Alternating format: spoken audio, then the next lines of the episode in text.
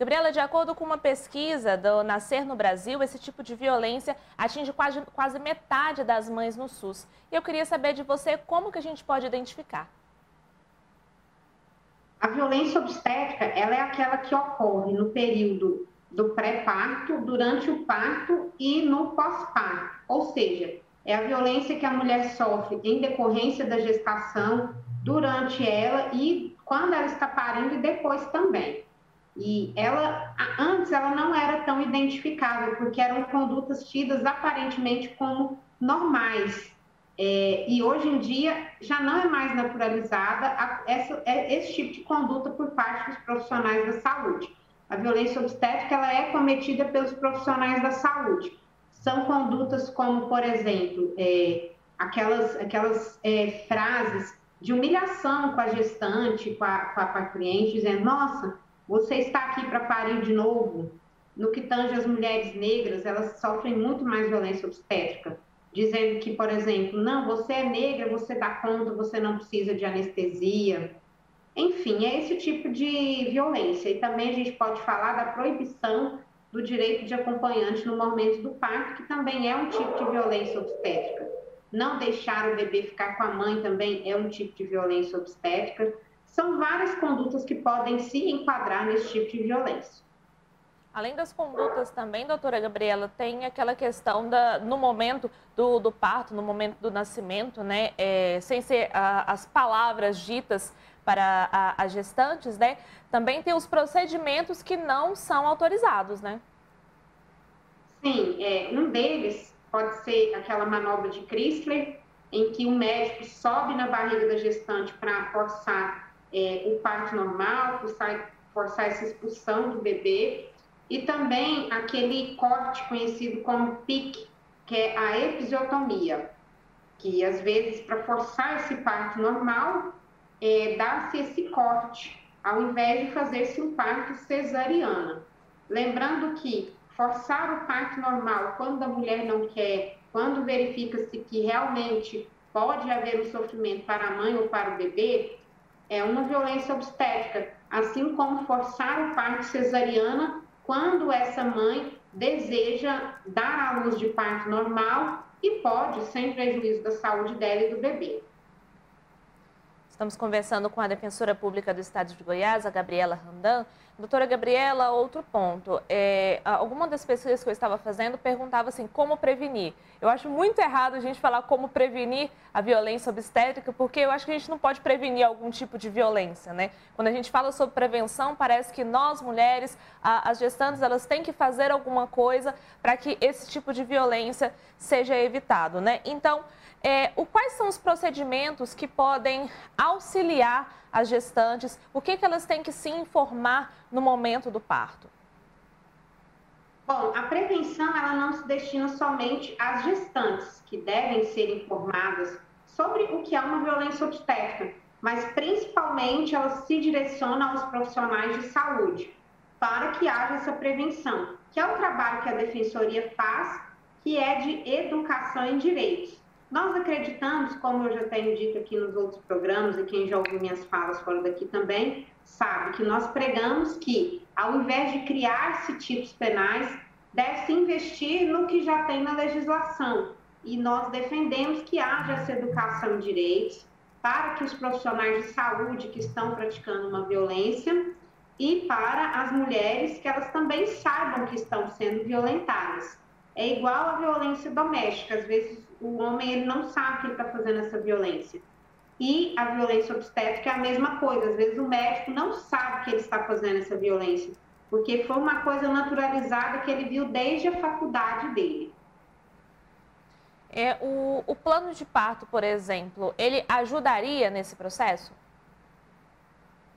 É, com certeza ajudaria, para que a gestante ela pudesse ver ali minimamente a sua vontade respeitada. Gabriela, eu sei que você separou algumas imagens para estar tá explicando melhor para a gente né, do que, que se trata a violência obstétrica. Isso. Sim, é, essas imagens, elas são é, feitas aqui pela nossa diretoria de comunicação social, é, fruto de uma campanha nossa da Defensoria Pública em comemoração aos três anos de aniversário do NUDEM. E nós resolvemos sair da questão só da violência doméstica, que já é muito falada, e resolvemos falar da pouca falada violência obstétrica. É, de modo que quem quiser pode acompanhar nas redes sociais da Defensoria Pública esses cards que estão sendo divulgados, há vídeos também sobre o assunto, e nós estimulamos que todo mundo veja e se informe para saber prevenir, tanto enquanto você vítima, tanto quanto um acompanhante, um familiar, um amigo de alguma pessoa que esteja em época de trabalho de parto, ou de pré-parto, ou de pós-parto. E aí eu convido a todo mundo para que leia, se informe e possa ver também essa história. Eu separei essa história em quadrinhos, que também é daqui da Defensoria Pública. Todas as imagens são elaboradas aqui pela nossa diretoria de comunicação. É, para mim está parecendo meio pequeno, mas aí se você quiser ler, Jordana, que nessa historinha o recorte de raça está bem específico no que eu falei para vocês, no que, que, toca que as mulheres negras elas são as maiores vítimas da violência obstétrica. Uhum. É, doutora, volta, isso, volta no primeiro quadrinho, né? Então, para quem está nos acompanhando em imagens, consegue acompanhar o, os quadrinhos aqui feitos pela Defensoria Pública do Estado de Goiás. E para quem nos acompanha em áudio no AM 730, também nas nossas plataformas, o primeiro quadro diz assim: É importante se informar para que os erros do passado não voltem a assombrar o presente. Devemos estar atentos ao que é nosso por direito e proteger aqueles que mais amamos. E aí tem o caso né, de, de duas mulheres, as duas delas negras, e uma diz assim: filha, que é a mãe dela, né? Filha, quando você engravidar, seu parto vai ser normal ou cesariana? Aí a outra diz, né? Filhos ainda não estão nos meus planos, mãe. E aí no final, a mãe, ela diz ainda: acho que vou comprar um gato. Próximo, esse é um dos quadrinhos, né, Gabriela? Sobre é, questão da violência obstétrica. E o segundo, né, a mãe diz assim: essa aqui deu trabalho para nascer, viu? E aí supõe que seja um médico que pergunta: ela é sua filha? Vocês se mudaram recentemente, né? E ela diz: sim, somos do 1207A, no caso, o apartamento. E aí na, no segundo quadrinho diz: na verdade, nenhum recém-nascido dá trabalho. E é engraçado isso, né, Gabriela, que nenhum recém-nascido dá trabalho, porque quando a gente fala sobre essa questão de, de parto, a gente já liga a, a uma mensagem de que é doloroso, de que é complicado e é algo que está rodeado de, de muito medo, principalmente para as mulheres que, principalmente, não sei, né, para as mulheres que não passaram por isso, mas também para as mulheres que já sofreram com algum trauma, né?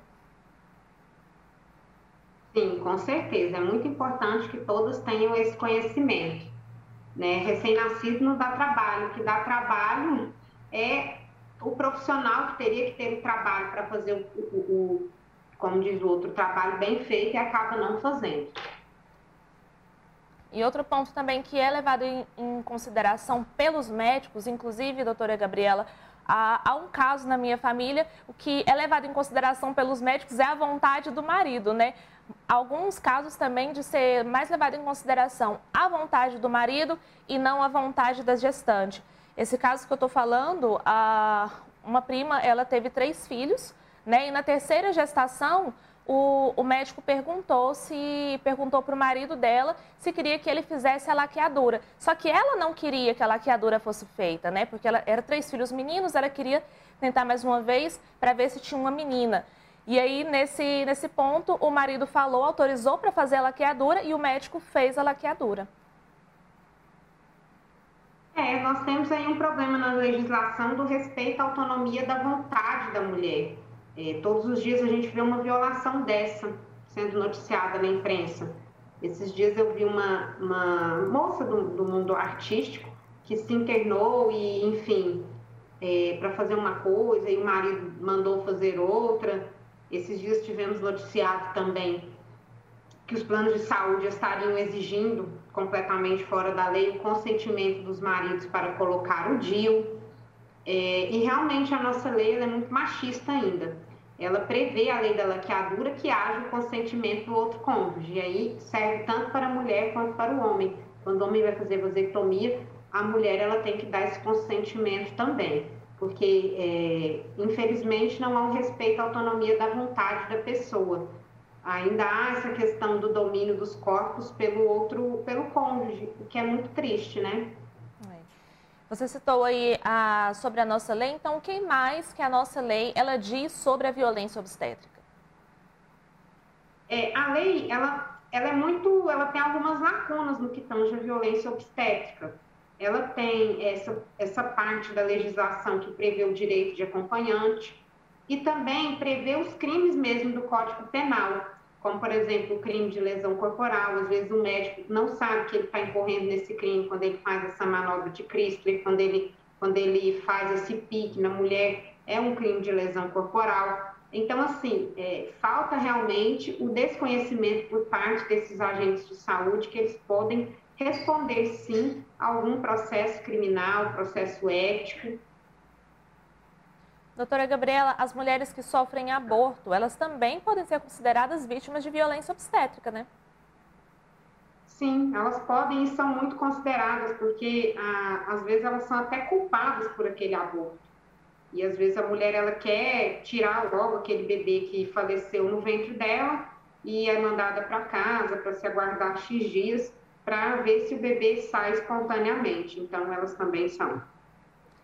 E essas mulheres que sofreram violência obstétrica, o que, que elas podem fazer? Como denunciar? Elas podem ir até a delegacia de polícia e registrar um boletim de ocorrência, sem prejuízo delas buscarem a orientação jurídica da Defensoria Pública. Nesse caso, é, essa denúncia, é, por exemplo, para que, o que, que ela precisa para fazer essa denúncia? Esse boletim de ocorrência precisa de algum tipo de registro, alguma espécie de, de documento, de, de testemunha? Como que vai se dar esse processo?